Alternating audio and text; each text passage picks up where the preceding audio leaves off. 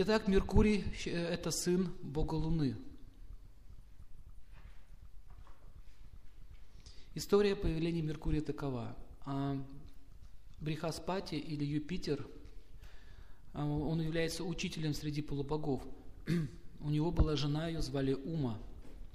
Кстати, Ум назван в честь нее. Ума. И таким образом, вот эта богиня Ума была очень красива, и бог Луны влюбился в нее.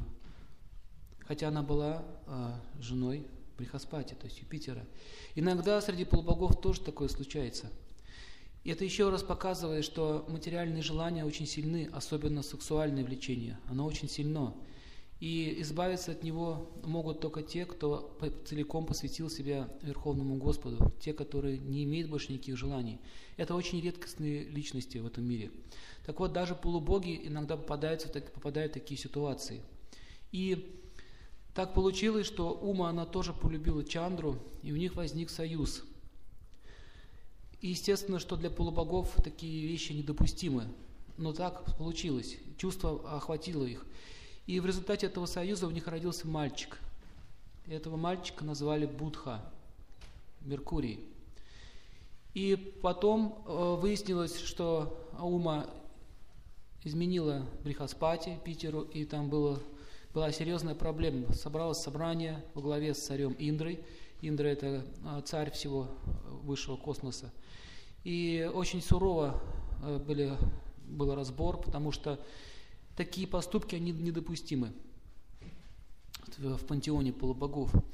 И Ума, она очень стеснялась сильно, ей очень было стыдно за такой поступок, но так или иначе их любовь, она была очень сильна. Почему так произошло, там тоже описано. В прошлой жизни, в прошлой жизни они уже любили друг друга. Иногда так бывает, что карма переплетается, и бывает так, что человек может любить сразу двух он чувствует свои отношения, ну, чувствует обязанности к двум людям сразу. И он мучается очень сильно, не может выбрать. Такое бывает даже среди людей. И разобраться в хитросплетениях кармы очень сложно. Так или иначе, все-таки они э, полубоги и представляют нравственность, и они не имели права это делать. Но сын родился, ребенок родился. Этот ребенок считался незаконно рожденный. И Брихаспати, так как он был учителем среди полубогов, он решил принять его себе. Он сказал, что я буду воспитывать этого ребенка и назову его своим сыном. Но ты должна сказать все-таки, чей он, от кого он родился. И она сказала, что от Чандры, от Бога Луны. И с тех пор Меркурий, видите, он, у него такое было положение, как бы с самого начала, с самого рождения не могли разобраться, чей это ребенок. С тех пор планета Меркурий, она считается планетой хамелеон. То есть она принимает ту энергию планет, с которой рядом находится. Даже астрофизики это знают. А у них есть такая поговорка между собой. «Э, воистину успешен тот астрофизик, который увидел Меркурий в истинном свете. То есть он всегда перенимает э, энергию той планеты, которая на него влияет. Поэтому люди, меркурианцы, они очень э, ловкие, они приспосабливаются. То есть хамелеон, одним словом. И хотя этот конфликт был разрешен, но гуру, вот гуру это в переводе Юпитер, он все равно был очень э, рассержен, и он проклял Чандру. Он проклял, таким образом сказал, что отныне это пятно твоего позора будет видеть вся Вселенная. С тех пор Луна имеет пятна.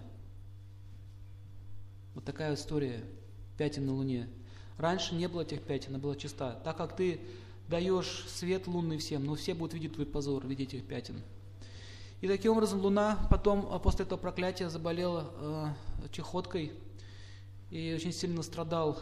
И только после прошествия срока проклятия эта болезнь отпустила его. То есть э, отсюда вывод, что даже боги не, не способны остановить влияние кармы, насколько это могущественная вещь. Что же говорит про нас, про людей? Мы маленькие клопы в этой вселенной, поэтому наша судьба очень сильно давит на нас. Но также почему также здесь говорится, что даже богам не позволено нарушать вселенский закон. Таким образом утверждается власть Всевышнего.